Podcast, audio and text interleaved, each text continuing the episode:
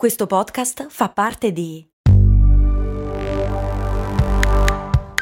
Voice Podcast Creators Company.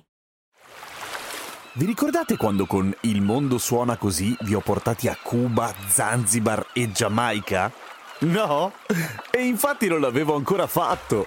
Per fortuna è uscita la nuova stagione di Il mondo suona così, il podcast di viaggi dove vi porto in giro per il pianeta tirandovi per le orecchie. Nel senso che sei arrabbiato? Ma no, nel senso dei suoni, capito?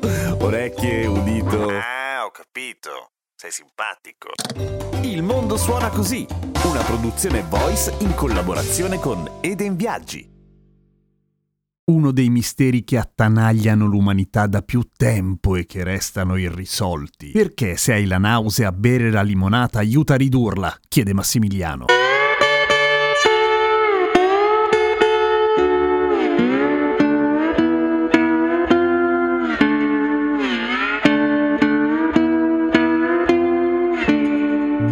Nel senso, Ognuno ha il proprio rimedio casereccio per farsi passare la nausea, ma le nausee sono tantissime e sono tantissime anche i rimedi caserecci e anche le risposte dal punto di vista clinico variano. Per esempio, verrebbe da pensare che bere qualcosa di acido o addirittura frizzante, che tecnicamente è gastroirritante anche se blandamente, non faccia bene allo stomaco e molti medici si allineano da questa parte, cioè non bere la Coca-Cola frizzante gelida quando hai la nausea, perché poi stai peggio, vero? Solo che le cose sono un po' complicate nel senso che la Coca-Cola, che noi percepiamo come acida, così come la maggior parte delle bibite gassate, in realtà sono acide sì, ma comunque meno di quello che dovrebbe essere lo stomaco. Per cui, per assurdo, in caso di acidità di stomaco, comunque aiuterebbe a portare il livello del pH più in bolla con quello che sarebbe necessario. E questa è una cosa. Dall'altro c'è la nausea, insieme all'acidità di stomaco, che viene per ipocloridria, cioè quando hai poco acido nello stomaco. E quindi come cazzo è che ti viene l'acidità di stomaco perché hai troppo poco acido, dai.